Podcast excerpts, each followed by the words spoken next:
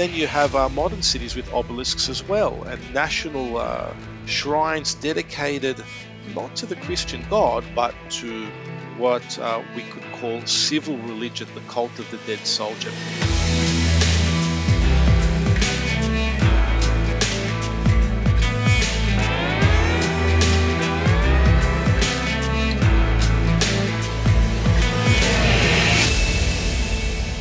Welcome to the Political Animals. I'm your host, Jonathan Cole. I'm a scholar, writer, and translator who specializes in political theology, the intersection between religion and politics.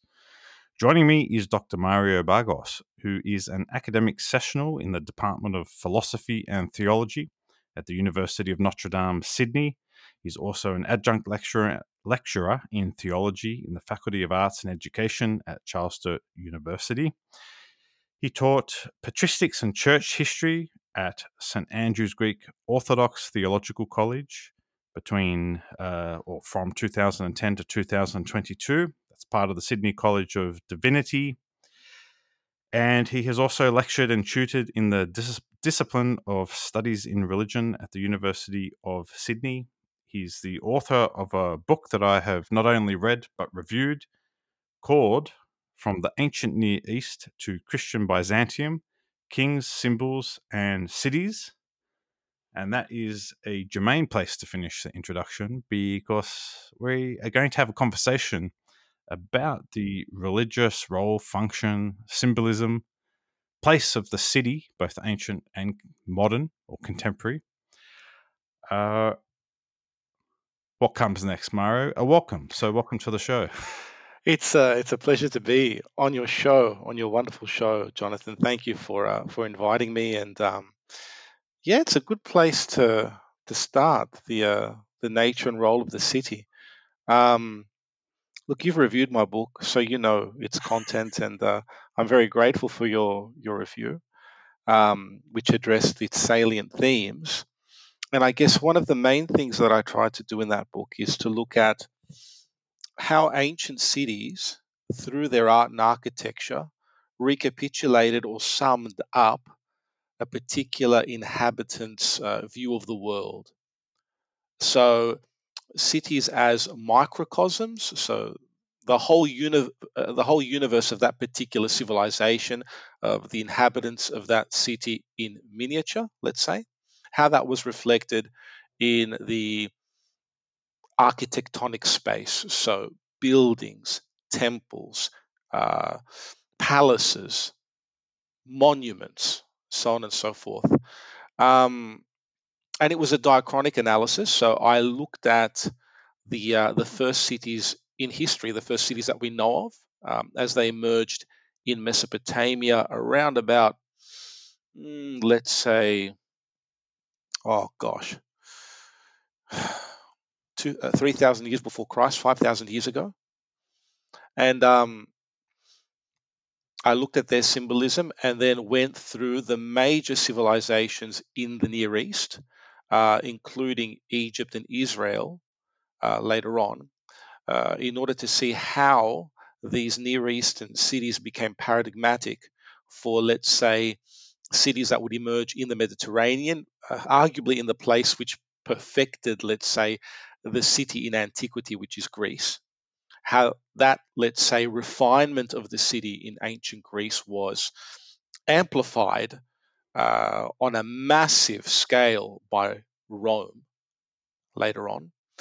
Uh, and then I wove a thread through that coming out of uh, Israel and perceptions of Jerusalem, uh, the holy city with the temple in its center. I wove a, a, thread through that which looked at the emergence uh, of Christian cities, uh, focusing specifically on Christian Rome and later on New Rome or Constantinople, which was the center of the uh, the Byzantine Empire for over a thousand years. So it was an ambitious project. It comprised a lot of my PhD research undertaken between the years. I started a little bit earlier, but I guess you could say formally 2012 to 2015 at the Department of Studies in Religion at the University of Sydney. And then it took me another six years to publish the thing because I worked on a lot of other projects and I tried to refine my ideas a little bit more. And so that's uh, the panoramic view of what I tried to do over that period, um, and uh, which has been, in a sense, distilled in my in my book from the ancient Near East to Christian Byzantium. Thanks, Mario. Well, I like this notion of a panoramic view, and listeners may immediately grasp something interesting going on here, which is right across different civilizations, both pagan and Christian, uh, in the ancient world, it was very common, ubiquitous, the norm for the actual design and architecture of the city space to have to have deep ontological or existential meaning, mm. deep sacred meaning, and to really be an expression, or more than an expression either, uh, uh, merely because you do raise this issue of existential participation yes. in the sacred and the symbolic through the cityscape. The reason why that's so fascinating is that this is a totally alien way of thinking about a city for us moderns where I, would, I don't know about you and we will get onto the modern but i just want to make this juxtaposition early because just so listeners can understand how remarkable it is to try and get into this ancient mindset where uh, I suppose it's twofold. Partly for a lot of uh, contemporary religious people, religion is quite separate from the material world. Certainly in the city scape, religion is something you go and do maybe in one specific building yeah. on a Sunday or a Saturday or a Friday, depending on your what affiliation. Your affiliation. But generally, even as I, as a Christian, walk around, so I live in Canberra, you know, I don't. It doesn't feel sacred, and arguably, I'm I'm in the most symbolic city in Australia because there's yes. the federal parliament and there's some other significant buildings. There's the War Memorial, which is in a way the most civic civil religion type building with the shrine there, although it's a it's a very Christian uh, idea and and uh, as any Australian listener who knows the story of how Anzac arose, it, it was the brainchild of, I think, originally an Anglican and maybe a Catholic bishop. So it looks like a domed basilica, the yeah. War Memorial. Yeah. yeah. But, but, anyway, the point is, I, I don't think anyone could say about Canberra that the entire design of the city is an ontological expression of what we think about the the cosmos. Like most modern cities, most of it's kind of functional and in Australian language, it has a central business district, and that tells you something. And I know I'm jumping ahead, and so I'm going to I'm going to say, Mario, you're not allowed to respond to that. This is this is you have tempted me. All right, you'll, you'll, have a you'll have a chance to respond to this in due course. It's just I want want to foreshadow early why the exploration that we'll undertake of the ancient world and its cities is going to be so interesting for talking about our contemporary life because we, we really are living in radically different times. Now, the panoramic view, I want, to, before we look at a couple of interesting concepts that I've picked out, and this, and I haven't, that's not a complete list, so feel free to take this conceptually wherever you, you want. But I wonder if we could put a bit of meat on the bones. So you talked about, for example, the first cities in recorded history coming out of the Sumerian uh, civilization in Mesopotamia. Mm-hmm. You mentioned Greece, Rome in their pagan incarnations, as a Christian might call it, and then also the Christian era, where you have Christian Rome and then the new Rome in the east of Constantinople.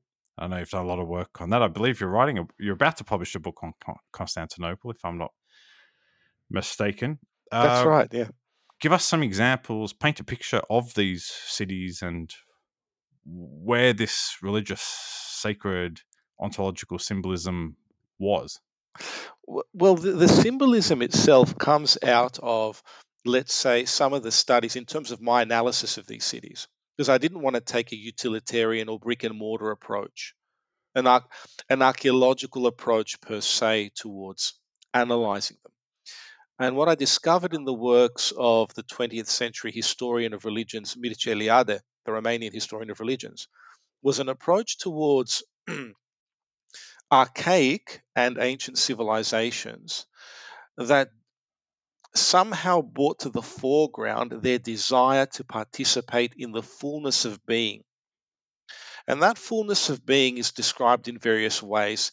Uh, Eliade coined the term the hierophany, hieros in Greek, you know, holiness, the manifestation of the holy. Where does the manifestation of holiness take place across cultures and diachronically in these archaic and ancient civilizations? Well, it takes place in various natural environments that stimulate uh, awe, the response of wonder in human beings, and where certain persons in, you know, respective religions later on uh, would claim to have encountered God or the gods. It's very clear in relation to the Hebrew tradition. Moses ascends Mount Sinai in order to encounter God in the burning bush. And, um, you know, so that's one example that we would be perhaps more familiar with. But there are many other examples across religions as well of these encounters with the sacred, with the divine in a general sense. The struggle I had in the book was to actually account for the commonality of these experiences in the pagan world and even in the Jewish context and to show how Christianity radically changed things by localizing the manifestation of the sacred in the Son of God, our Lord Jesus Christ. This Trinitarian revelation of God as Father, Son, and Holy Spirit. But that's jumping the gun. Let's go back and look at some of these natural um, examples that. Mario, can I just jump in? Because uh, I just want to tease this out because it's very interesting. And I did find this very interesting that the when we, when we talk about the city, uh, you know, performing a kind of sacred symbolic role, it's.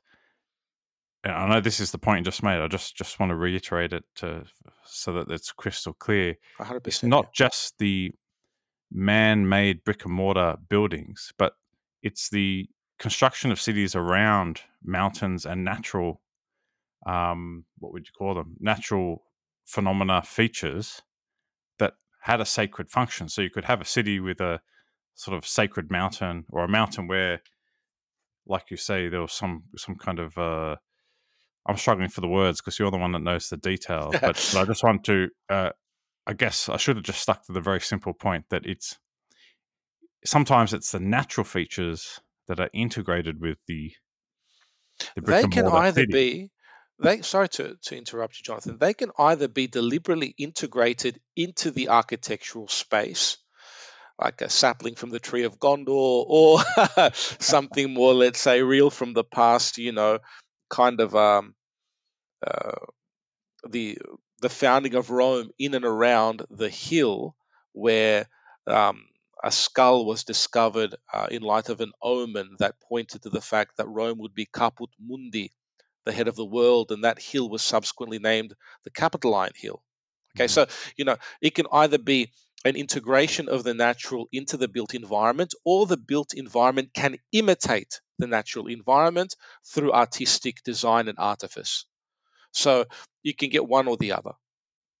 Okay, sorry, I was I was it was actually me that interrupted you. So no, no, no, not at all. But it's good to clarify because it's actually a very nuanced uh, a topic. So, I mean, at the very beginning, if you want to go back to the very beginning in uh, Sumeria, you know, 3,000 years before Christ, and the, the earliest, the, the most extant texts that we have that describe these cities and how uh, cities like Eridu, Uruk, Ur, um, the, the texts that we have that describe them as recapitulating or as a summary of those civilizations' vision of the cosmos through which the sacred was revealed don't come until maybe 1700 BC or 1800 BC. But we can take for granted to a certain extent an old tradition, a passing down of the representation to a degree. Okay, so it's not crystal clear. How people were viewing these cities 1200, 1500 years after they were built was as recapitulations or summaries of their vision of the birth of the universe. Now, at that point, when the universe is born, the cosmogony, we call it, that's the technical word where the cosmos is born, um, that's when the gods manifest themselves. So sacredness comes into that, that birth of the universe. It's the gods who, by and large, in ancient pagan religions, shape pre existing inchoate and chaotic matter into an ordered, let's say, structure. And the way that they do this is by uh, almost, look, almost uh, across the board, uh, water is both life giving and chaotic. That's a dual symbolism to water. And so the ancients extrapolated from their experience of the ocean, from the Egyptians' experience of the Nile River flooding six months a year, that there was a formless expanse of water and abyss at the beginning of creation before anything ordered or meaningful or purposeful uh, emerged to contrast that chaos. And you have this perception in the Mesopotamian uh, cosmogonies, so they're versions of the birth of the universe, and you have it in Egyptian cosmogonies as well, that a mountain emerged or a hill emerged, representing stability, because you can stand on a hill, representing the connection between heaven and earth, because if heaven is above us, you know, you can climb up the hill and get closer to heaven.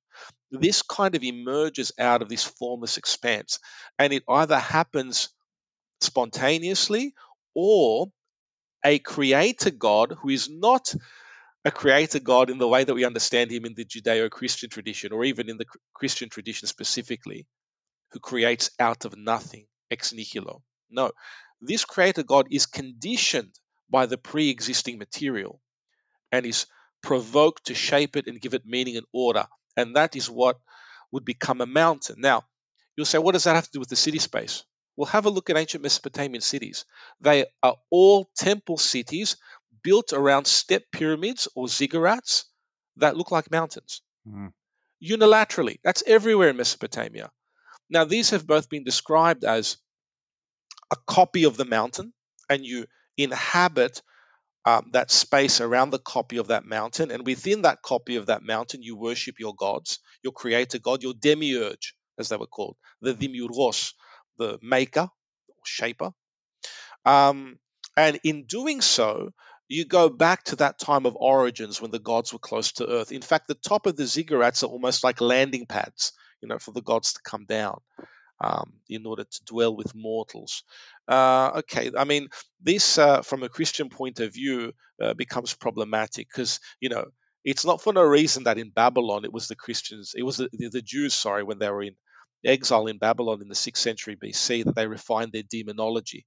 Some of these gods are, are nasty, nasty dudes, right? Like, a, and you know, The Exorcist begins the film and, and the book begins with uh, Father Merrin discovering the the head of the uh, of the uh, god Pazuzu, uh, the statue, which is actually the catalyst for the possession of the young girl later on. So you know, I mean, it's not all pristine and nice it's quite totalitarian and heavy, but yeah, that's the kind of thing we see happening in Mesopotamia. Egypt's a bit more benign, I would say. Uh, Mario, just on that point, because one of the interesting ideas in your book that, that I would actually like to hear a little bit more on is when you talk about the city recapitulating the cosmos.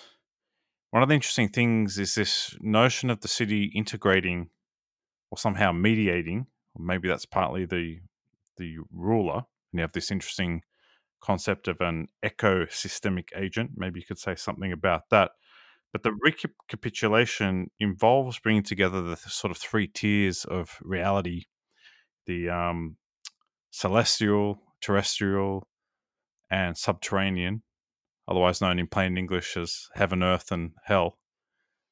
That's a really interesting idea. Obviously, again, you know a million billion miles from any kind of way that we conceptualize or even think about the cities we live in today. But that's a really I thought that was really interesting. Can you elaborate a little about what, what's going on there? Yeah, thank you for that. I mean, you know, we don't envisage the um our subway systems as uh, the chthonic underworld where the rulers of the realm of the dead like hades dwell you know um, maybe we feel a bit little bit like that when we're at central station or town hall uh, at peak hour but it's it's not quite um, the same thing no in the in the ancient world so topography is symbolic and symbolism for these um, ancient civilizations it wasn't like today where we just shrub things off or shrug things off as symbolic. They're just symbolic and we dismiss them. Symbolism in, in a way that is very consistent with the etymology of the word in Greek, sin, compound word. Sin means together, valo, throw together.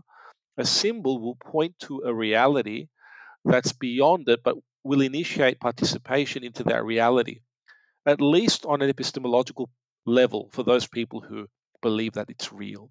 So, you know, what people generally believed in was that heaven is above us, an equivalent of hell is below us, and the meeting point uh, on earth, on the terrestrial level, is where the sacred, because, you know, try not to think about heaven and hell in a conventional Christian sense, right?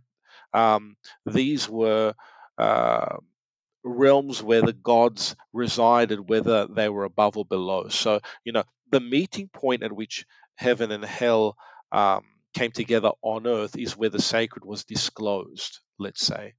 Um, and usually in a way where people want to gather around and inhabit the space around that place um, where the sacred was disclosed at the meeting point of heaven, earth, and hell. And these were known as, well, Eliade coined the phrase axis mundi, centers of the world. There were centers because people wanted to um, be at a place where the three different layers of reality, in a general sense, met, and because the sacred, uh, the, the, the, realm of heaven or the celestial realm being the uh, the habitation of the gods in particular, but not exclusively, um, they could be met there. They could disclose themselves there. So uh, that's an axis mundi. Now, attempts were made also to um, to let's say through art, uh, artistic imagery, uh, sum up what that heavenly paradisal realm would look like within temple structures. And these were known as imagines mundi, or images of the world, from imago mundi, which means image of the world. And we have many examples of this sort of attempt to depict heaven, earth, and the underworld within a temple structure or a palace structure throughout ancient civilizations. Egyptian temples were precisely that. Um, they reflected uh, usually the um, the emergence of order out of chaos, as I described earlier, with the demiurge god coming out of that formless expanse, that formless watery expanse, and giving meaning and order and purpose to the world by starting the creation at a hillock, at the point of a of a hill, and um, the Egyptians extrapolated that from their experience of the Nile River, which was inundated for six months of the year and was uh, receded for the other six months. As it receded, the devastation that it caused uh, would um, would dissipate and you would see all this new life emerging. So, you know, the Egyptians wanted to depict all of that in their temples, but they also saw that as a space where the demiurge, the creator god, was present. So, heaven was there, the terrestrial world was there, and in the case of the underworld, it's there in Egyptian religion, it's also very, very clear in Roman religion and in Greek religion that the underworld is a place where uh, the heroes would go. Um, it was it was mapped out like a subterranean uh, cavern that literally existed beneath the countries of Greece and, and parts of Italy. So in Greece, it was known as Tartarus, and there were various caves uh, throughout Greece and the Greek islands where one could enter Tartarus. And it was a labyrinth of various canals, and you know the ferryman would take souls um, into uh, into the world of the dead, and it was um, a place that had its own laws and governed by Hades and uh, and uh, and it had a special uh, place for it that was allocated uh, for the gods uh, and the demigods, uh, sorry, the demigods and the heroes, the Elysian fields, and so on and so forth. So these are all um, things that aspects of reality that these ancient civilizations tried to depict within their temples that would condition the center of their city spaces in, in Rome, you could they believe that in the Roman Forum, which was in the very center of the city of Rome, the symbolic center. Remember, Rome was considered because of its um, uh, of the way that it was constructed symbolically, and because of the great, let's say, um, swathes of territory that it had conquered, an eternal city, Roma Eterna, and the head of the world, the Caput Mundi. So the symbolic center, the Roman Forum, uh, was very much a meeting place of heaven, earth, and the underworld. And at the rostra, which was a speaking platform, an elevated speaking platform in the center of the Roman Forum, so the center of the head of the world. Uh, they believe that you could literally enter the, enter the underworld by um, opening up a door and going underneath this platform. So, you know, this is something that Macrobius speaks about in the fifth century in his um, depiction of the Saturnalia. Wow, that's really that's really interesting.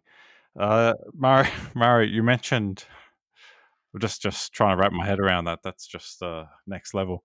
The you you foreshadowed earlier that Christianity uh, inaugurated quite a shift in the way that uh, inhabitants of cities thought about it. Obviously, they didn't suddenly cease to be sacred, and we know about. Uh, just look at the Bible, and there's the you know I think of just the first thing that comes to mind is Jesus' symbolic entry into entrance into Jerusalem as the sort of unlikely king on the donkey with the uh, people proclaiming him and the whole Davidic imagery and the you know the temple being torn down and rebuilt and yeah we can go back to the whole Solomon and the promised land and it goes on on and on and on. But um in what uh, I'm interested because I'm interested because your your book does in a way there there's an obvious continuity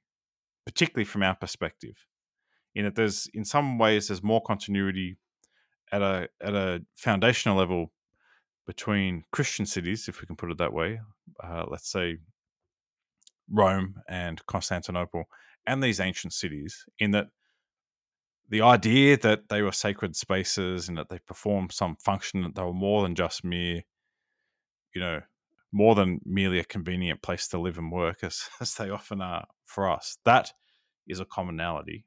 But uh, the arrival of Jesus Christ did presage a significant change. And I wonder if you could tease that out for us. Oh, it's uh, it's no uh, small feat you're asking me to do, but I'll I'll do my best. Um, I, I think the best segue into what Jesus did in relation to the sacredness of the city space and uh, the sacredness of topography in general uh, should be related initially to an element that uh, I haven't elaborated on, but you mentioned earlier the ecosystemic agent, the world shaper, the Kinga's world shaper. So these um, uh, ancient cities were, of course, built by someone, and it was usually the king who built them.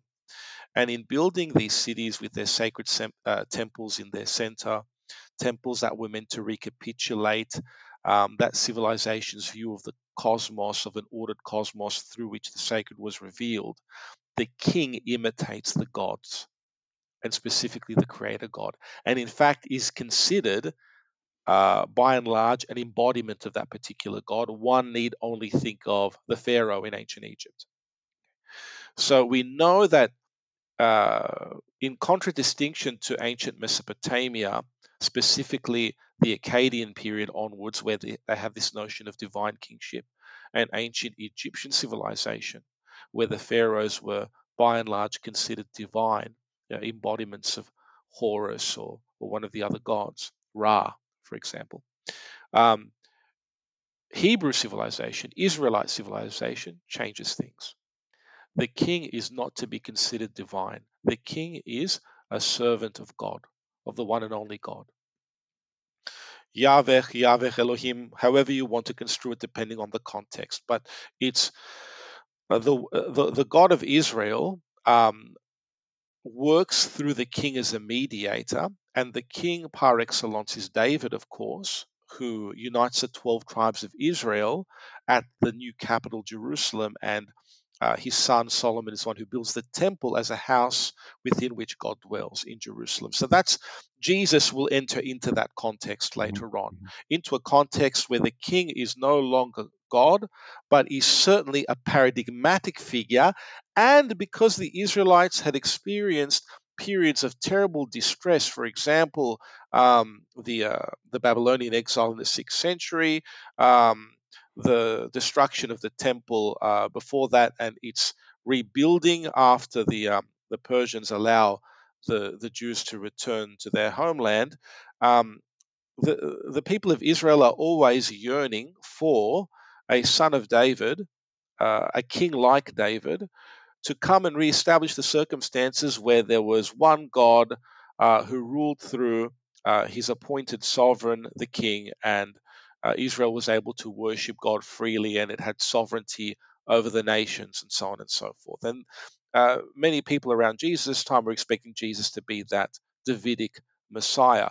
Jesus, of course, was much more than that because not only is he described as the son of David in this kind of uh, political messianism sense, but he describes himself as the Son of Man, who's an eschatological figure. And the Son of Man in uh, the book of Daniel in the Old Testament, um, which may date from the second century BC, but speaks about circumstances that were prevalent in the sixth century BC, um, is a figure who stands before the Ancient of Days and to whom authority over all nations is given, not one particular nation. So all of a sudden, the city symbolism, how's it?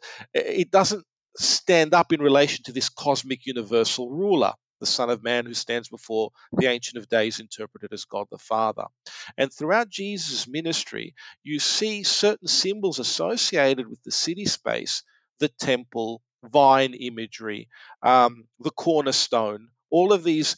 Um, symbols associated with the city and the temple as a sacred space shifted to Jesus.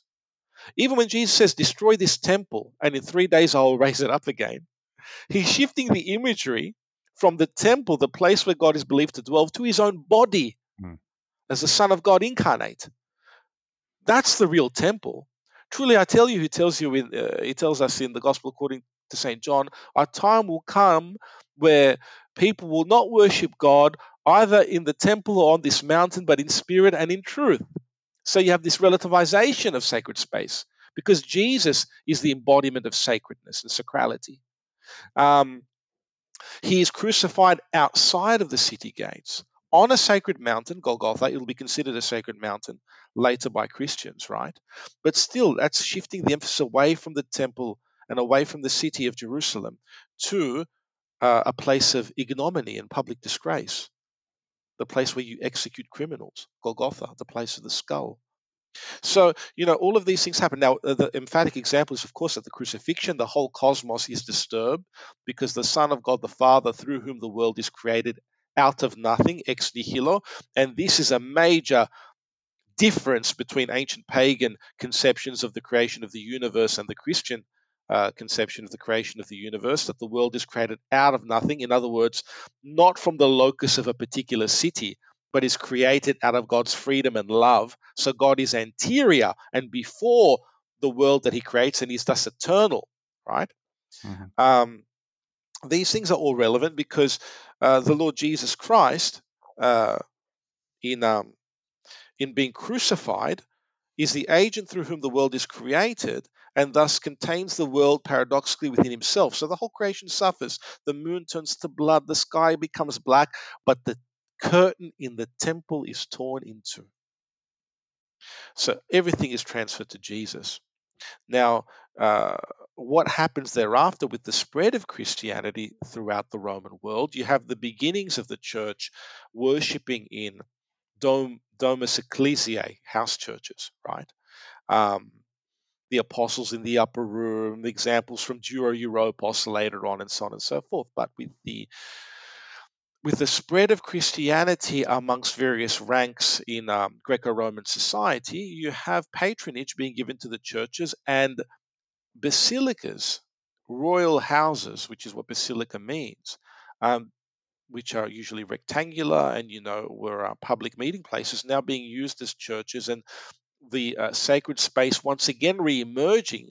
But in this period, especially from the fourth century onwards, from the uh, end of the third, beginning of the fourth century onwards, with the rise of the uh, the first Christian emperor Constantine the Great, you get uh, the emergence of monumental Christian architecture, uh, public places of worship, uh, which kind of looks like the situation beforehand uh, with the pagan cities manifesting the sacred. Now you have Christian churches in the public space manifesting the sacred, but there is a difference, and that difference is that no matter the pretenses of Christian rulers from Constantine onwards to their authority, their divine right to rule, they are no longer considered gods. They can't be. Because it was precisely because the Roman emperor was considered a god that so many Christians preferred to die worshipping Jesus Christ as martyrs rather than worship the Roman emperor as a god on earth. Because the Roman emperor, like the Pharaoh in ancient Egypt, like the ancient Mesopotamian rulers from the period of the Emperor Augustus, uh, during whose reign Jesus was born onwards, uh, demanded divine prerogatives to be worshipped Augustus writes in his uh, uh, the, the, the deeds of the divine Augustus, which are circulated as his funerary epitaph after his death, I am sacred in perpetuity. and so, worshipping the emperor, every emperor from Augustus onwards was considered fealty to the Roman state as well, and Christians refused to do that. So something changes. That doesn't mean that rulers are still not Christian rulers. I mean, still do not have that pretense towards totalitarianism and you know all the things that we would associate these days with dictatorship. Some of them did, others didn't, right? But by and large, they could no longer represent themselves as gods. Whatever they were doing, including the building of churches and everything else, was for the glory of Jesus Christ, the Son of God the Father. Rome, of course, is a city founded around the the hills and with a certain symbolic function in the pagan world and it, it's then christianized and so it's not hard to see why there is this concept of the the city having a sacred function transferring notwithstanding and you articulated it very well what i would describe as the theological change that um, the christ event brings on and transferring, you know, the, the sort of eternal king at the right hand of the Father who ascends into heaven and the whole resurrection and focusing on the body and all of that kingship imagery and illusions, sometimes very explicit in the New Testament. There's an interesting interesting thing going on there where the whole notion of kingship is turned into a very unexpected and new direction. Yeah, Jesus is called in Revelation the ruler of the kings of the earth. You know, and these kings are all at the um they are drunk with the wine of the whore of Babylon, who is an embodiment of Rome. Yeah. And those are the circumstances that prevailed um, in the first and second centuries AD when Christians were being intermittently persecuted by the Roman authorities that demanded divine honors be given to the emperor uh, in the in the ruler cult. So this is a great paradox. The fact that you know the fact that the Christian cities later emerge is paradoxical, and in a sense, it, it shouldn't be viewed as teleological. Like that was the point, mm-hmm. because it's made clear both in the book of Revelation, which describes the New Jerusalem coming out of heaven as a bride adorned for her husband, and in the book of Hebrews that we have no lasting city. The city that Christians await is the city of God, uh, which you know combines paradisal imagery from the book of Genesis with um, all of the tropes and themes associated with the holy city of Jerusalem from the Old Testament, combines them, um, but places God and the Lamb, which is Jesus, at their center. And it's from God and the Lamb the Lamb also being God because he's the Son of God, uh, from whom the waters of life flow. You know, so the, the the the shift is is there that you know you might have your Christian cities later on, but they are a means to an end. Let's say you know you're to go to your churches and worship and participate in the sacraments, and you know these Christian cities would be full of examples. Uh, of let's say uh, of symbols and of, and of art that was supposed to inspire the inhabitants to participate in the life of Christ and his his heroes, the saints. So these were both within churches, but they were also in the public thoroughfares. Um, you know, uh, frescoes and, and, mosaics depicting Christ and the saints and the crucifixion and, and so on and so forth. Paradoxically, in Constantinople, you had these sorts of new Christian images uh, existing side by side with uh, the panoply of ancient Greco-Roman statues uh, you know, depicting uh, Hercules and uh, Zeus and, and all of that, because part of the symbolic there was to show that Constantinople had superseded previous civilizations in terms of its uh, authority as, as the new Rome, the new capital of the empire. But I think within that civilization, within uh, the civilization of the, the Christian Roman Empire, they did have this developing sense that, okay, all of this statuary that belongs to our Greco Roman inheritance is to be appreciated as art for art's sake. But this new imagery uh, should be venerated and, uh, let's say, contemplated uh, as a way of leading us closer to Jesus. You, you, do get this sense because, you know, that contrary to popular belief, I mean, uh, it happened in some places where Christians went and, you know, they, they took some revenge on the pagans by destroying their temples and, and everything else. But by and large, uh, they, they preserved um, a lot of things. I mean, the, the marble friezes on the Parthenon, which became a Christian church in the 6th century AD, depicting the mythological exploits of Hercules and various other demigods and gods, they remained on the Parthenon while it was a functioning Christian church dedicated to the Virgin Mary. You know, in Constantinople, the Golden Gate was full of frescoes depicting, depicting uh, Hercules' uh, 12 labors. Um, so, what's this anti pagan sentiment. I mean, there was some of that, but you know, whereas the pagan uh, rulers put Christians uh, to death, maybe the Christians enacted some legislation against them, and, and that's it. But by and large, they took the good out of that that kind of old world and, and reshaped it and reformed it.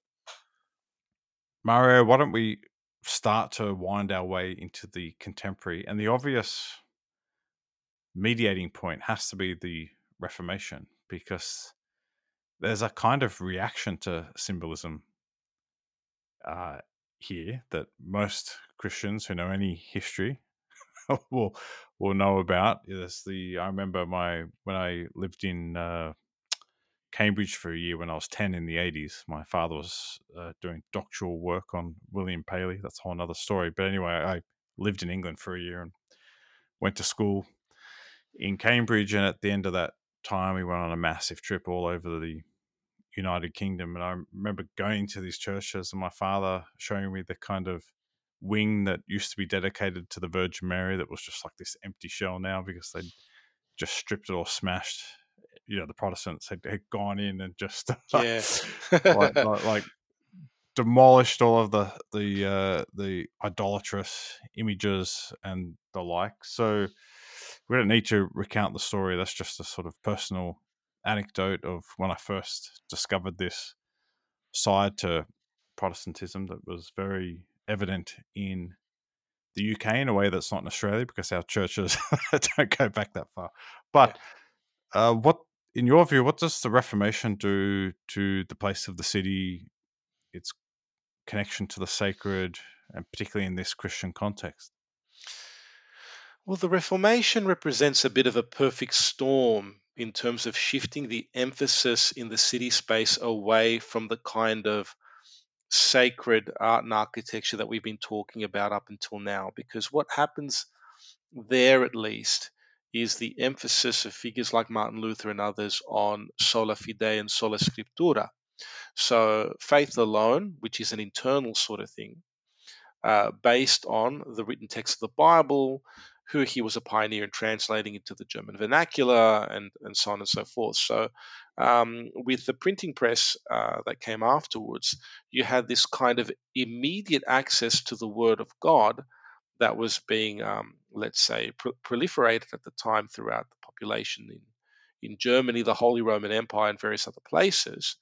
Um, if you add the layer on top of that, that the uh, the reformers were reacting against some of the excesses of Roman Catholic of the Roman Catholic Church of the time and trying to, let's say, initially reform the Catholic Church from within, but eventually breaking off into into their own, uh, let's say, emerging churches or denominations, a way of defining themselves in opposition to the Catholic Church that had been prevalent throughout Western Europe and, in fact, a stabilizing force in Western Europe for about a thousand years maybe even longer, but certainly since the time of the Dark Ages in the 5th century, is to say, okay, you have statues, we don't want statues. We just want our scriptural texts. Okay, now we've got them. We don't need a mediator to interpret them for us. That's it. And so, a way of, let's say, justifying the removing of public imagery, of course, in um, the Roman Catholic world, especially since the Renaissance, um, it was uh, statues that predominated um, because of the retrieval of classical Greco-Roman aesthetics that took place in the Renaissance. Obviously, uh, Christ and the Virgin Mary and the saints were dis- depicted in statuary uh, and in statue form, and that's something that you'll see at any local Catholic church today. Um, our local Catholic church here has a wonderful statue of the Virgin Mary and um, Christ crucified, and so on and so forth. Um, in the uh, Byzantine East, iconography was the main um, form of artistic and uh, let's say, um, pietistic expression in terms of art. Uh, and that remained the case for the Byzantines for quite a while. But in the Catholic uh, world, um, statuary took over whilst the iconography remained, and it, it's there. You can go to Italy, you'll see in Italian churches like Santa Maria Maggiore, Santa Maria in Trastevere, and so on and so forth, wonderful Byzantine mosaics from the 12th, 13th centuries um, because of the contacts in terms of maritime contacts between Constantinople and Rome and other places in Italy around that time. But then they give way to the kind of humanistic expressions of and depictions of Jesus and Mary that we see in Renaissance art, art by figures like Michelangelo and Raphael, so on and so forth. Of course, you can't have a Michelangelo in every church.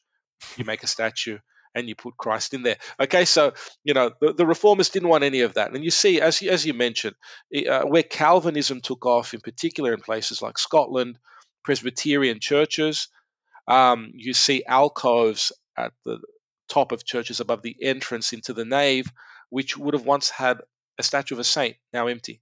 Um, and this is this is part of the Re- Reformation's reaction, um, and and part of its process of uh, defining itself in opposition and opposition to the Catholic Church. But at the same time, you have Jean Calvin's doctrine of double predestination, which enters into the picture. And, you know, I'm probably not going to do it much justice here, but it's something like God knows who will be saved and who won't be.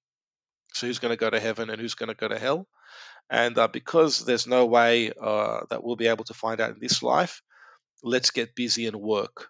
And the means of production in countries which embraced the Calvinist uh, reforms um, surpassed levels the world had ever seen before. And Max Weber, um, you know, very insightfully uh, pointed to this phenomenon as the beginnings of modern capitalism because of the excess production of goods, which were later um, given an exchange value and so on and so forth. So, you know, the, the city will become more and more functional from this point onwards. You need places where you can produce, um, you know, whatever it is that you're producing, whether it be um, uh, clothing or food products or um, you know material to build ships or whatever it is you know certain large sections of the city space will be dedicated to this sort of industry. And that grows and grows and grows and it takes on a life of its own. What compounds these circumstances is more or less the internecine strife between catholics and protestants in the european continent right and that will fatigue Western Europeans to such an extent that philosophers like John Locke and later on Adam Smith in his Wealth of, Wealth of Nations will say, look, as um, various uh, uh, countries are uh, developing a self identity in terms of what would become the nation state, and they are simultaneously drawing on ideas coming out of, and this is because of the Reformation and um, and, and the Renaissance before it. They're drawing on ideas coming from classical Greece in relation to democracy and everything else. They're marginalizing the role of their kings because they believe that everybody should contribute somehow to the governing of a country and, and the emerging nation state and so on and so forth.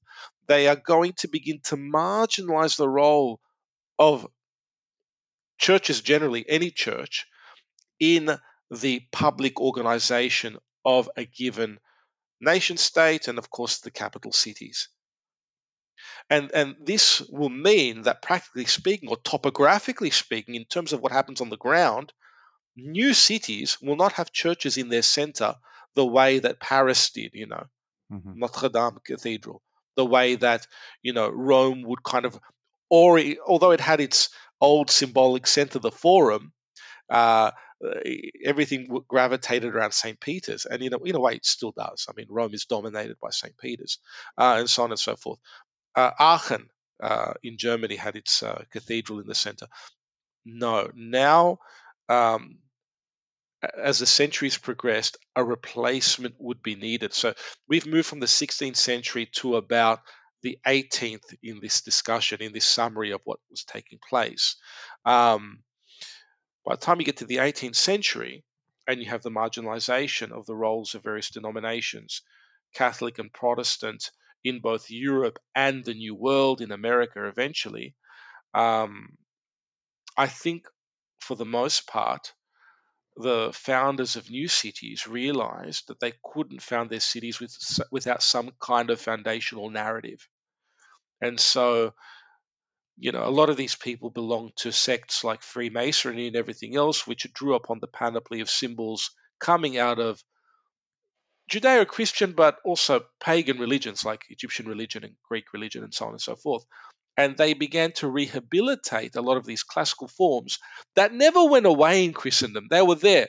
Obelisks. You'll find obelisks, um, which are part and parcel of contemporary cities because of the role the obelisk plays in Freemasonry. You will find obelisks in Constantinople in the 6th century, in the 10th century. You'll find them in Rome. You know, they never went away because they were just pillaging them from Egypt because it was a, a sign of the dominance of cities like Constantinople and Rome to go to an even more ancient civilization and say, look, we can take their stuff and plonk it into the center of our city spaces. So, you know, but then you have uh, modern cities with obelisks as well and national uh, shrines dedicated not to the Christian God, but to what uh, we could call civil religion, the cult of the dead soldier, mm. because mm. now you don't have temples and uh, churches dedicated to Christ and the saints, whether it's the Virgin Mary or St. George, like in Thessaloniki, um, the Cathedral of St. George in Thessaloniki being the central, let's say, uh, building. Um, uh, you, do, you, don't have uh, these sorts of Christian churches in the center. Um, people still need their heroes uh, they still need their foundational stories. And so the new foundational st- stories for these emergent nations, what would become the United States and other places, are those who have lost their lives in war, sacrificing themselves, serving the nation. That comes to play in relation to the Anzac legend as well later on in Australia and so on and so forth. So, Mario, there's, there's still plenty of symbolism, even in pretty modern cities like Washington, D.C., is awash yeah. in symbolic monuments and design. And to some extent, but a lesser extent, you see it in Canberra, which was only founded in, I think, 1913 from memory. So this is a very young city and it is not just in the buildings you've got the whole parliamentary triangle design and if you're staying in Parliament, you're looking straight down towards the War Memorial over Lake Burley uh, Griffin. But I it was interesting earlier when you mentioned I can't remember exactly how you articulated, but you said something along the lines of the, the symbolism to some extent requires belief in it in order to point to that reality beyond the the material. And in some ways, when you live in these cities, particularly today, I wonder if for most inhabitants, the symbolism just disappears. The symbolism is more obvious to the visitor in some ways. So, if you've lived in Canberra for over 20 years, like me, I mean, you've been to the War Memorial a million times. And at the end of the day, it's just another building. That's not to say it, it isn't extremely evocative. And if you do go into the shrine, there it is a powerful uh, experience, I think, where the tomb of the unknown soldier is, and it is a kind of oh, spectacular uh, site. But of but of course, when you drive past it every day, then you're just in the end, it has it, it can the that symbolic power can kind of wear off because our actual cultural lives don't revolve anymore really around anything symbolic. And so i just wonder what your perspective this is just as a, an entree into the modern city and trying to understand what it is and what its function is and how we think about it well, I think you've pinpointed it there when you said our culture no longer revolves around symbolism. Because for these, I mean, what I've delineated uh, for you so far might sound passive, like these structures were built, you know, at the center of cities in order to recapitulate the inhabitants' vision of the cosmos, and you know, you move from this kind of uh, manifestation of the sacred, of the demiurges and various other gods to the disclosure of the Christian God through Christ in Christian churches as they emerged in Christendom. But actually, people were going to these churches daily. There were daily feast days, if not dedicated to Christ, then to one of the saints. There are at least 12 dominical feasts in the traditional churches, at least in the, in the Orthodox Church, there are 12 feasts dedicated to Christ himself. But then there are feasts dedicated to the Virgin. There are feasts dedicated to the panoply of saints, Joseph, uh, George, uh, uh, Basil the Great, so on and so forth. And I'm only speaking now about the Eastern Church. The Western Church has even more uh, saints that, that, were venerated. And so these public feast days, whether you're speaking about like this morning, you know, it's Ash Wednesday, I went to church, participated in the Mass. Uh, that punctuated my mundane week of work, let's say. It was a participation with the community in the act of uh, preparing for, well, the beginning of Great Lent and the preparation for Christ's crucifixion in 40 days' time and his resurrection on the third day at Easter. But there will be other services, apart from the weekly Sunday Mass, there'll be other services interspersed throughout. And so that sacred space um, or those sacred spaces, the churches need to be actualized through participation.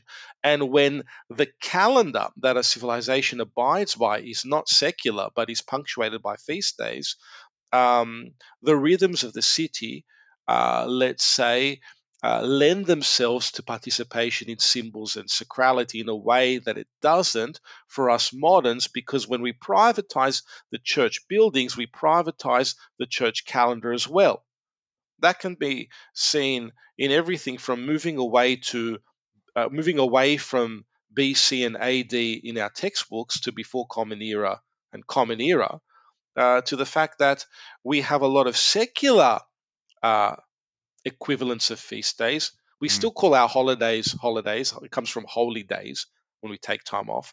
But you know, we watch the footy, and that's fine. I'm not not criticizing these things, but definitely these are all on the level of the profane, not understood in a negative sense. Eliade would call it that, you know, or the mundane. You know, they do not lend themselves to the realm beyond the material or the terrestrial. There are no axis mundi here, or imagines mundi. And I think that the project of the founders of new cities after the marginalization of churches and Christian dominations in the city space and the beginnings of what will be the final takeover of free market capitalism in the city space, which we haven't spoken about yet, right? But in that interim, you have an attempt by city founders to create new narratives based on something that would have been prevalent in the ancient world as well, but it was much more powerful in the ancient world because all of the soldiers and heroes that were venerated in the public space were also divine.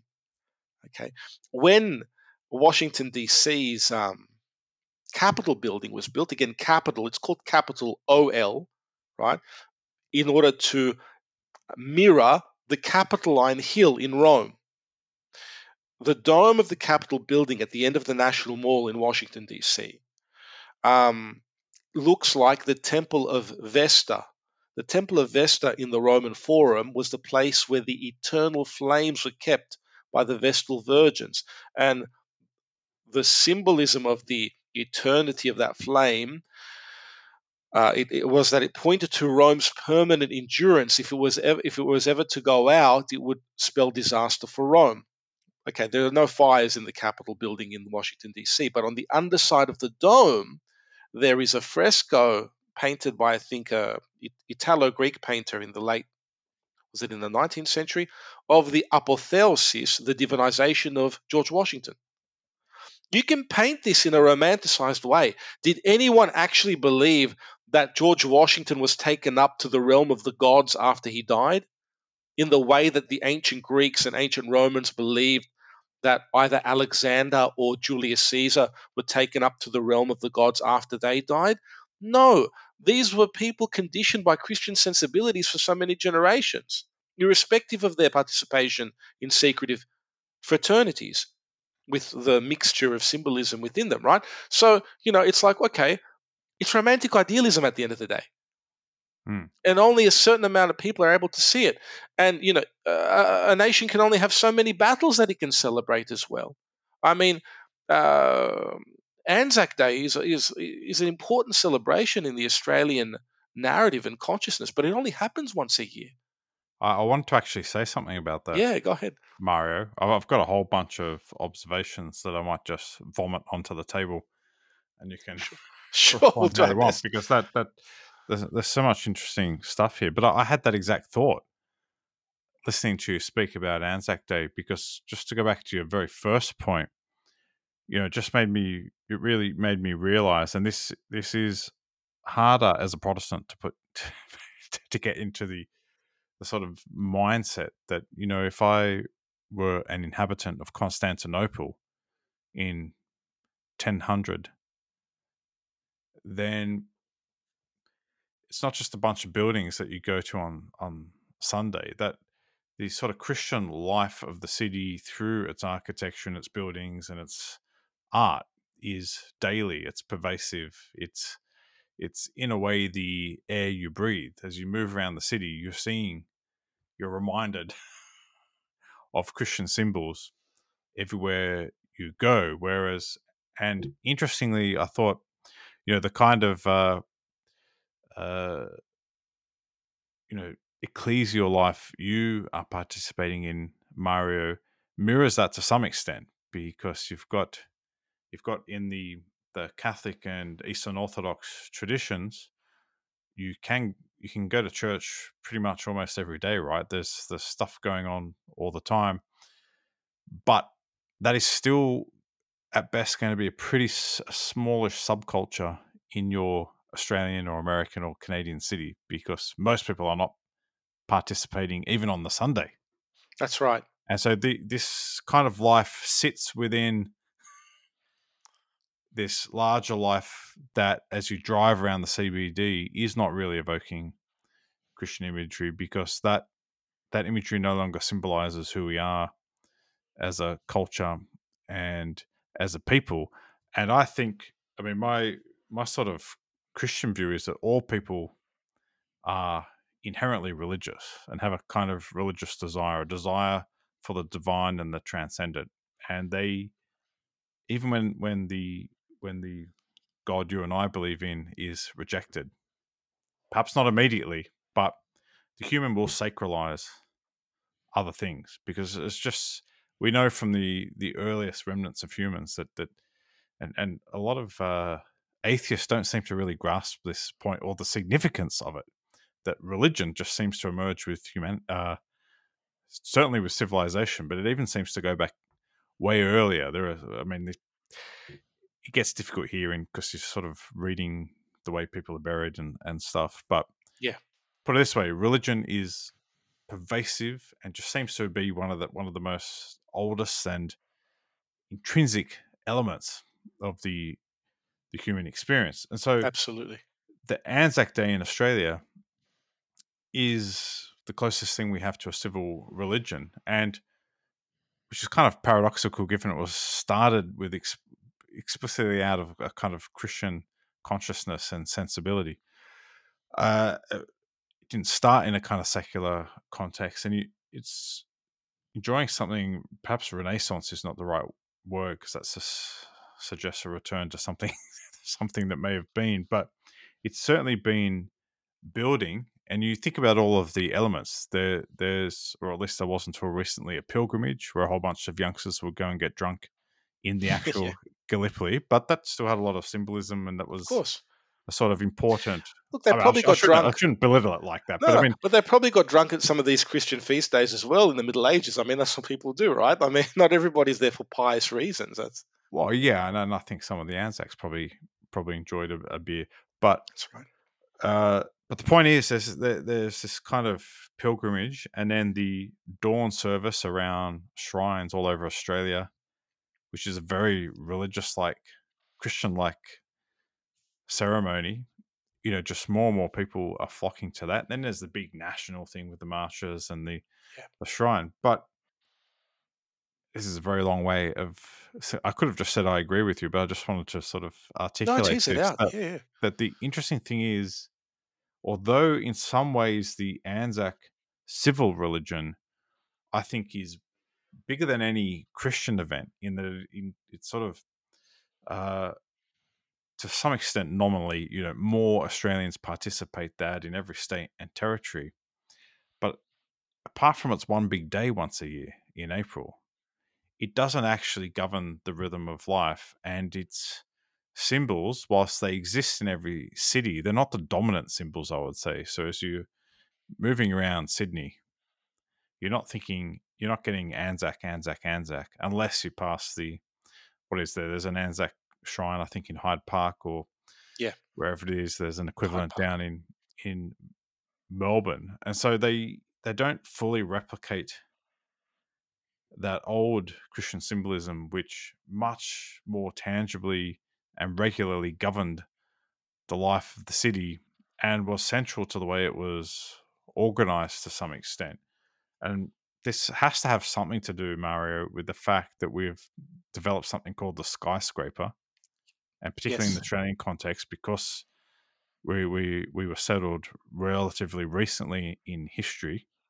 We didn't have these sort of uh, ancient centers of the city, so we could just whack these massive buildings up, and so that that's naturally the dominant visual symbolic part of the city is the commercial district.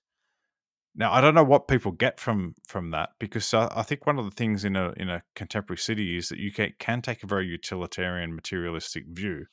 So you could just say, "Well, Mario, what is Sydney to me? It's a convenient place to live and work. There's a lot of jobs. I have access to all of the services I need. There's a school for my kid to go to. There's a couple of universities. There's a number of hospitals. Sure, people might complain about the services here. There's public transport. There's an international airport. There's a there's a, a port. There's lots of entertainment things. I can go to the rugby league. I can go to the cricket. There's a music scene. There's entertainment. There are these massive shopping centers, and that's it. Full stop. It's it's purely a bunch. It's about um, accessibility and convenience, and really nothing more. It means nothing more to me. Sure, the harbour's pretty, and you know, there's some some funky buildings like the Opera House and the uh, the Harbour Bridge, and you know, when I drive over it occasionally, I think you know, it's a pretty cool bridge, but does it mean anything to me beyond the material? Yeah, you, you point to a whole a whole range of interesting uh, factors that condition the contemporary civic space.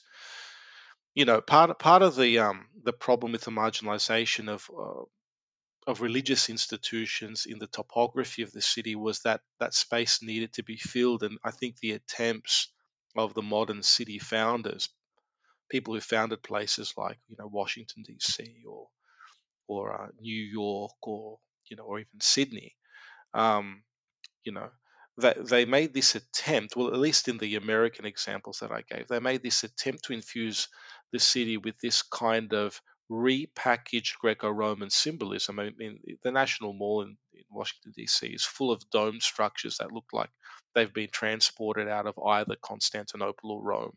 You know, they they utilize uh, Doric and Ionian and Corinthian columns, which are taken out of classical Greece in their construction. But ultimately, because the narrative that underpinned a lot of these, let's say, architectural designs and features and, and this art um, had died for the most part with the advent of Christendom. They couldn't be resurrected. So, another thing that was taking place, uh, which I hinted at before, was the emergence of this kind of free market capitalism that became a dominant force in political life and would shape the city space um, in a way which has led to the, let's say, concrete manifestation of this sort of, of the backbone of this sort of free market economy, which is, you know, um, industry for I mean, initially it's industry and in industrial spaces, but ultimately it's this, uh, let's say, the materials are redeployed as skyscrapers, uh, which don't connect heaven and earth, but which scrape the sky. So, this is an example of the emergence and the reification of a man centered world instead of a God centered world. Mm. In ancient civilizations and in Christendom, man is seeking God and is responding to the revelation of the gods or God in their, let's say, construction of sacred space within the city space. And the symbolic center of the city is the place where, you know, the temple will be or the church will be, and that's where you'll go and participate in, you know, a world beyond this one. Okay. But with the marginalization of those spaces, um, what's left is my initiative as a human being and and and that that goes hand in hand with the rise of anthropocentrism. You know, um, uh, in the Enlightenment, with the emphasis on reason and the practical outcomes of reason, which is to build more stuff, to do more with engineering, uh, to be bigger and better at everything in terms of the pla- the practical applications of the of the rational and mathematical mind, and also the philosophical pushing of God away from the affairs of human beings. Now, it's not for no reason that the founders of the modern cities, uh, Freemasons and others, I just refer to Freemasons because it's clear that some of them were, now others weren't. But generally speaking, they were deists. They believed in an Aristotelian like God who was not involved in the affairs of human beings, but was out there, gave us our rational mind. This was the, the way that Enlightenment thinkers like Voltaire and Diderot thought, gave us our rational mind to deploy it in a way that would make life better for us on earth. Nothing more to be said until we die. No sacred calendars, no need to go to church every week, let alone every day. So, the concrete outcome of this will be that the symbols that they deployed uh, right after the fading away of Christendom from the public space, which are the civic religion ones, are also not working. So, what takes their place? Well, it's the outcomes of human industry and free market economy, free market capitalism. The glass and metal that we've been able to produce will go into our skyscrapers where we'll have our offices that are producing, let's say, the um, or applying the exchange value to goods that we're going to buy and sell and so on and so forth. And we're going to advertise these products that we're producing because we are going to place a monetary value on them in order to sell them through a new kind of symbolism which has always been there but is now you know totally uh, dominating the central business districts which are at the center of modern cities where business is done this sort of you know um, applying value to goods and selling them both on a domestic and international level, right? And what are those new symbols going to be? Coca Cola, McDonald's. Yeah, yeah. and we're going to get you to buy them because we're interested in your money because this is what we're, we've become uh, consumers. That's the way we identify ourselves now, right? In the eyes of big business, which conditions the center of cities, you and I consumers. But in order to get us to buy them, these goods which are material and let's say which only nourish um, basic instincts that you know, are important for us, but they're not like you know contemplating God. They're like you know I'm thirsty, I need a drink.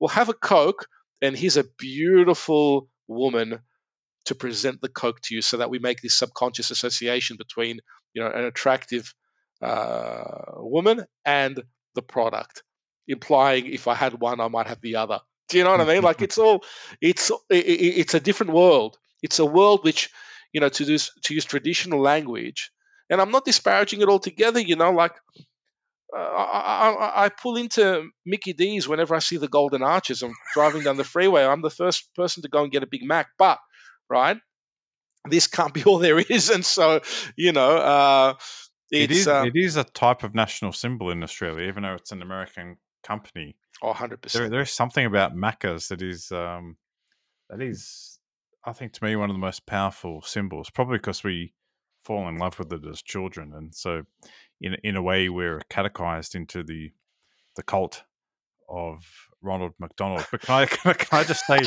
I just want to add something. I, I think um, I, I really like this idea of the modern inhabitant of a city as consumer. I don't like it in the sense of I think it's great, but I think that's got enormous explanatory mm-hmm. power, and that that's a major shift because, of course, in the ancient world, the inhabitants really didn't have the means to consume the kind of goods that could create that kind of market economy. And of course, most of the building projects, and I think you alluded to this earlier, you know, they were bankrolled by the the king or the royal family mm-hmm. and or the church later, which had the the means and then even just the cost of doing that. But I, I guess two things come to mind about the modern city just to articulate a bit more detail here, just as I'm thinking out loud, is that sure. on the one hand, you have property developers and then you have regulators, namely the government. Now, the interesting thing is that the property developers are looking at returns, so on investment. So they're looking at okay, this is a good property, and I can I can buy the land for this much. We could build this here, and we could sell them for this much, and it's a good investment, so it's good for shareholders and the like. And then the regulators, you know, in the property domain, assuming they're not corrupt, because there's a bit of corruption in this. This is one of the few areas where I think there is a little bit of corruption, certainly at the local state level in in Australia, if I may say so. But again, because of the the money at stake, you know, we yeah, love to make money out of property. They're looking at uh, utility you know, so what's it going to do to traffic? Is there good access to the building? Is it going to create shading over this other thing here? Is it going to block this view? Do we have access to transport? We'd rather, you know, we're going to regulate the height of the building and we're going to dictate all kinds of things right down to the aesthetic level and the process. Now, the interesting thing about that, and there might be more to it, but generally I would say the the shape of the city is a consequence of lots of different developers and the various regulations and the regulatory decisions about what what can go ahead is neither is thinking of the the recapitulation of the cosmos or the no. mediation of heaven hell and earth or the religious or even non-religious national symbolism of the place with the one exception of the parliamentary triangle area in canberra which some listeners may not be aware is under the control of a federal government agency, not the ACT government. Wow. But even there, they seem mostly concerned with aesthetic to me, although it kind of has a slightly higher order purpose, which is the idea is it's the national capital, therefore it should, you know, the way it looks should be sort of nice and capital capitally, you know, Yes, yeah. was designed by an American from Chicago, who probably I think was probably influenced to some extent by the by Washington D.C. and it was a planned uh, city, of course. But uh, that that that to me means, and, and I, I'm just riffing off what you were saying, that the the things that are driving the shape of the city is a hundred miles from a religious culture. But not only is it a hundred miles from a religious culture, but it doesn't really seem to be driven by anything beyond the material and really pragmatic things. Like I said, you know, whether the building is going to be too tall and cast, you know, undesirable shade over the neighboring properties or whether there's access to public transport. These are the practical outcomes of Enlightenment rationalism, you know, a couple of hundred years on, because, you know, uh, the, the sort of uh, intellectual uh, vanguard, the intelligentsia that um, got sick of the, uh, let's say, uh, continual squabbles and violent squabbles as well between um, the various Christian denominations and and whatnot in on the continent. I did not want to export these things uh, elsewhere, so they look towards the rational mind, as I mentioned earlier, as uh, as being uh, a utility in and of itself. Um, but not everybody's a philosopher, so even that will degrade and degenerate at some stage. And what we're left with is a system that gives us what we want and what we desire on a base level with minimum effort in terms of the symbolism I was speaking about before, because this, that symbolism, whether it's Mickey D's or Coca Cola, still points to a reality and initiates participation in it, but it's it's a reality that rebounds on itself because it goes as far as my belly. well, not right? quite as far as your belly, but no. Yeah, well, I hope Macca's isn't body. staying for two. You know, you know, it's my, you know, every time I have it, my belly grows. But um, it goes as far as there. So within that kind of an environment, you can understand that you know, again, why I'm speaking about Enlightenment rationalism, because Enlightenment rationalism, of course, uh, led to developments in engineering, which fed industry, right? And the general scientific emphasis on empirical observation, which, uh, you know, fast forward a couple hundred years, uh, teaches you how to quantify, how to qualify materials, how to arrange space in the most cost effective and efficient way. It's all an outcome of the kind of thinking that was going on a couple of hundred years ago with Isaac Newton and others, right? But now, our motivating force to apply this kind of thinking, because it's not as if they didn't have engineers in the sixth century. Who the heck built Hagia Sophia? Holy wisdom in Istanbul. God knows how tall it is. It's a, 100 meters off the ground, that dome and it stood for 1400 years. They had good engineers 1500 years ago. They did. We have good engineers. Well, it's arguable today to what extent. if you look at some of the uh, apartment blocks in Sydney that are that are cracking everywhere, but again, motivated by cost, not to do the job properly in mm. those cases. You know, so it's it's the free market economy that, let's say, and I look, I'm not against.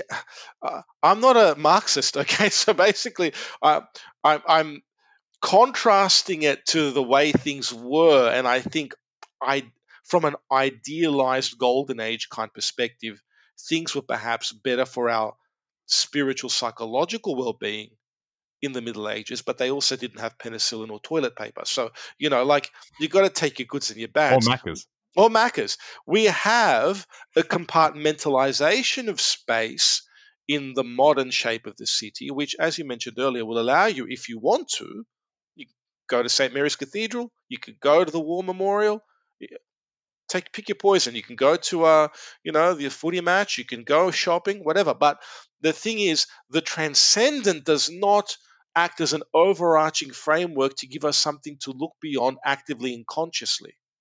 You know what I think the point is, Mario? Tell me. In our cities, you have to go looking and looking really hard for the yeah, transcendent. 100%. In a way that it you didn't have to go looking for it in these ancient cities. And I think the larger point that I take away from from this, and it is very interesting, is that it just shows you that the space in which you live, and I should just say, um, I mean, I'll take convenience. quite frankly, over living in Constantinople oh, personally. Well, same so, here. I mean, you know, as well. It's not yeah. that that's unimportant, but but this is the important point that the the type of city environment you live in, it does form and shape you, and it does shape your imagination. And so, in a symbolless, symbolless, that's a terrible word, in a city without symbolism, without religious symbolism uh, is going to orient your mind, arguably even your heart. Mm.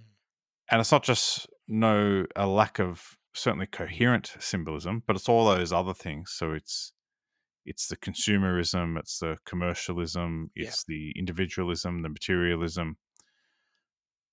That in its own way is a kind of ontological expression yes. of what we believe, which is a form of naturalism, really. There is nothing beyond literally the building. So if there is nothing beyond your material existence, then things like comfort and efficiency naturally rise to the to the top.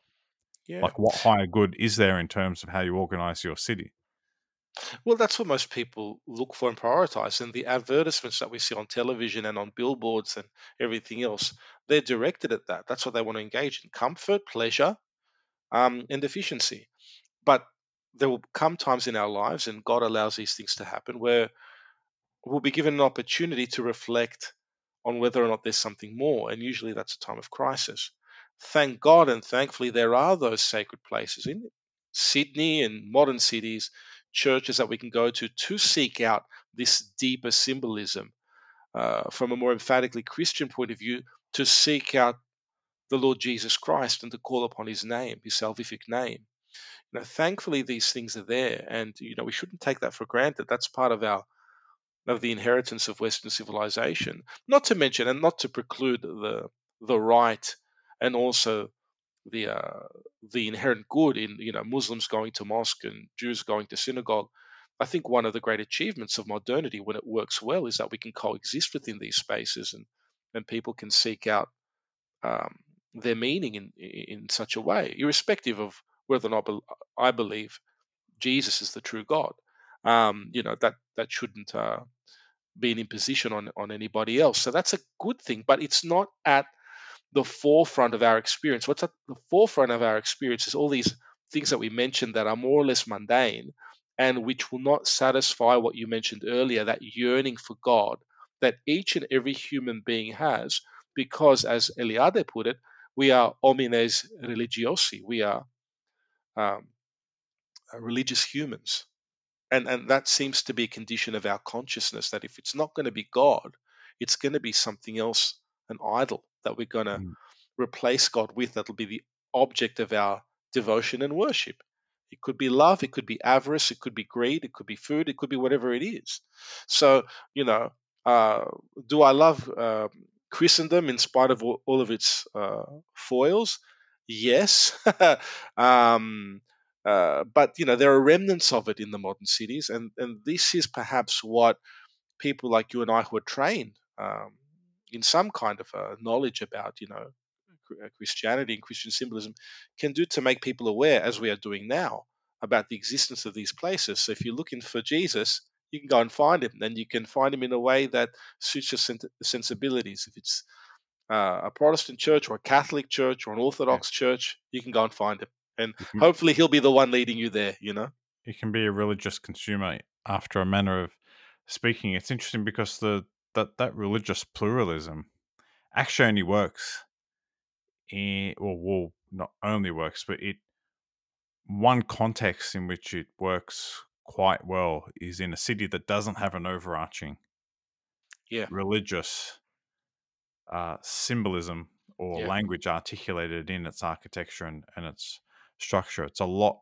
It would be a lot more difficult to be one of those three religions in a place where the other religion was staring you in the face down every single.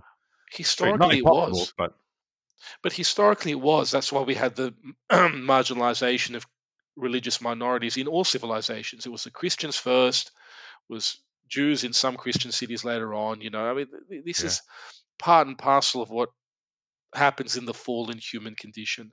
And let's not forget that the city, because we said earlier, and let's return to this point, that as Christians, we have no lasting city, but we expect the city of God, which is to come with the second coming of our Lord Jesus.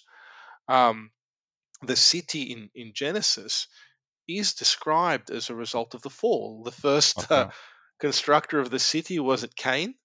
Well, yeah, yeah, the murderer. Yeah the murderer, the first murderer, murderer, of his brother. Yeah, the murder of his brother, and also Babel is the first city that's described at some length, and that's an yeah. affront to God, the nature of that city. So, in a fallen world, we Christians are doing the best with what we can. It's not a matter of this is going to be the ideal situation. It probably wasn't the ideal situation in the Middle Ages, and it isn't now. But within yeah. that, where can we find these symbols that lead us? Clo- that, that, you know facilitate this closeness to God. I mean that's that's often why I've wondered, Mario, whether the modern city is like a blinker that obscures God for a lot of people versus living out in nature where you can for starters see the, Yeah. the cosmos in the sky which is pretty Mhm. hard in a in a large modern uh city but also you you lose a sense of the relation between the human being and nature in a city because the human being is everywhere and dominates the landscape and the the product of the human being quite literally dominates the the skyline and you might have some nice natural features but of course if you go out to a, a mountain you if you walk up that mountain you can rediscover something of the that ancient experience of being a very small part of a very large earth in a an enormous cosmos as you look up to the, the stars at the peak of a mountain that you've labored to get up the top of Well, the secular, um, you know, uh, sort of new atheists and popular uh, science guys like Neil deGrasse Tyson, they're, they're all over this kind of stuff. You know, they're trying to romanticize the natural world, but in a sense, they're not wrong. There is a whole trend in the ascetical tradition of the early church, figures like Evagrius, uh, Ponticus, and others, um, and Clement of Alexandria before him who spoke about natural contemplation. And this is something that they're deriving from the scriptures, from the Psalms, where you can look upon uh, the world in its uh, beauty and the way that it's been ordered and arranged and contemplate the glory of God the Creator. And, you know, Clement gives a wonderful um, analogy of um, the Logos of God, who is Jesus, playfully running through the cosmos and arranging it in such a beautiful way. Because, of course, as Christians, we believe it's through the Son, who later takes on flesh, human flesh, as Jesus Christ, that the universe is created and redeemed. And so, you know, in a sense, if we were to have these things in mind already, but usually we don't unless we're reared in a city to begin with, we could go out to nature and look upon the starry canopy and and contemplate the the reality for Christians, which is that our Lord Jesus Christ arranged it in such a way, Mm. and arranged it in such a way to point to His glory, and will lead us beyond even the glories of heaven, glories in inverted commas of of the starry canopy, let's say, to be with Him forever and ever one day. You know, Yeah. so that that you're right, you're right, but it's, there's a whole strand of that in um, the ascetical uh, tradition of East and West. So here's my conclusion, Mario. My my Jonathan Cole's grand conclusion, and then you can make some final remarks. Doesn't you don't have to agree with me, by the way. Uh, I think the the modern city is a testament to man because it's it's built by man, and everywhere you look, the man-made usually, not always, but usually dominates the natural uh, environment. You see a little bit of grass sticking up on the side of the footpath amidst all the concrete and roads and, and houses. And so this, I think, actually directs your attention away from from God and the divine. However, in our contemporary cities, certainly in those in uh, that, that were in ostensibly Christian uh, nations, thanks to our ancestors, we have these sacred spaces, which are man made, but were made for the purpose of humans worshipping the transcendent uh, God. And they still exist in our city, even though they're a little hard to find now and they're a little, they can be overshadowed by big buildings. Some of them, sadly, are sort of abandoned and derelict, but plenty of them are, are functioning and thriving.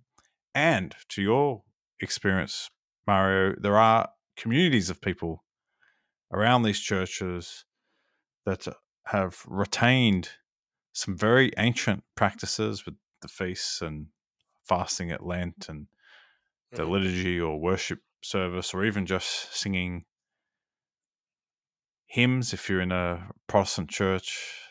But if you're singing those nice old hymns, you, then you're singing songs that generations of Christians have sung uh, in churches all over the world. And so, although you have to do a bit of work, and it's hard for Christians to kind of go out and get people to notice these spaces and invite them and welcome them in. It it is possible to bridge this problem and encounter God in your physical experience in places of worship with other uh, other Christians. That's my my mm-hmm. conclusion. And so, in a, in a way, it sounds like a very negative story, but there is there is a positive here because there's, there's a danger of talking about the the the lost symbolic role of the city as though it's completely dead, but it's not completely dead. There are there are hundreds and hundreds, possibly thousands of churches in Australia. Most of them actually in our big cities. That's right. And they're functioning. They're operating. They have communities of of people, and you you can meet not just the the sacred there, but the ancient. Yeah. You can commune with with very ancient an- ancestors. It's not exactly the same, but you are you stand in a tradition. That's right. You know, the Eucharist has been performed for centuries all over the world. The Eucharist, which is the high point of the Christian experience, it's our participation in the death and resurrection of our Lord Jesus Christ, He's there He's there. He's present in his churches. He's beyond these churches as well, but he's present emphatically there because when we enter that space, we cross that liminal threshold between our hectic uh, lives navigating the labyrinth of the modern city and all of its various uh, distractions and inconveniences like traffic and everything else, and its symbols, which uh, you know keep luring us away to McDonald's. And we enter a space where um, which has been refined, as you say, through generations of practice and worship. And this worship is not just on our end to the Lord, the Lord invites us into these spaces for worship. And his saints um, entreat him on our behalf that we might go to these places of worship. So I agree with you. Uh, we have um, the possibility, providentially, to have this imminent encounter with the transcendent, but that's an abstract uh, term. I, I, like to to put a face to that always as as the Lord Jesus, and so I agree with you hundred percent, and I hope that um, this uh, podcast that uh, I've had such an honor and, and pleasure to participate in uh, at your invitation and at your kind encouragement. I hope it acts as a, a bit of an inspiration uh, to our to our fellow Christians to want to visit a uh, place of worship and to worship Jesus, and also to non-Christians as well in this season now of Great Lent as we journey towards the death and resurrection of our Lord. And, and in an age where pe- people feel the purposelessness and the are yeah. dissatisfied with the material uh, and are yearning, clearly, if you look at the, the way the Anzac uh, civil religion has been growing, they're they're yearning for some kind of spiritual experience that can provide meaning and purpose in their their lives. And although it has perhaps a bit of a reputation problem at the moment, the, the, there are plenty of places where you can encounter that in a in a pretty profound uh, way that is much more ancient than Anzac Day, and yeah. a little more optimistic as well, if I may say so. But Mario, thank you so much for engaging in this conversation with me and for your work. It's really, I found it fascinating thinking about our modern existence in in cities and the role of the sacred and religion and ancient cities. So, thanks so much for coming on and sharing your vast knowledge of this topic. Thank you, Jonathan. It was a pleasure. Thanks so much. Well, just before I sign off, folks. If you enjoyed the conversation, be sure to give the podcast a five star rating on Apple and or Spotify. Spotify. Oh, I've, I've done this so many episodes now. Spotify. Uh, you can subscribe and or follow depending on what language you use. We've got a kind of diglossia going there just to put an unnecessarily arcane linguistic term on something that doesn't deserve that level of. Uh, uh, articulation. Thanks to my producer, Angelo Groza, and I'll catch you next time.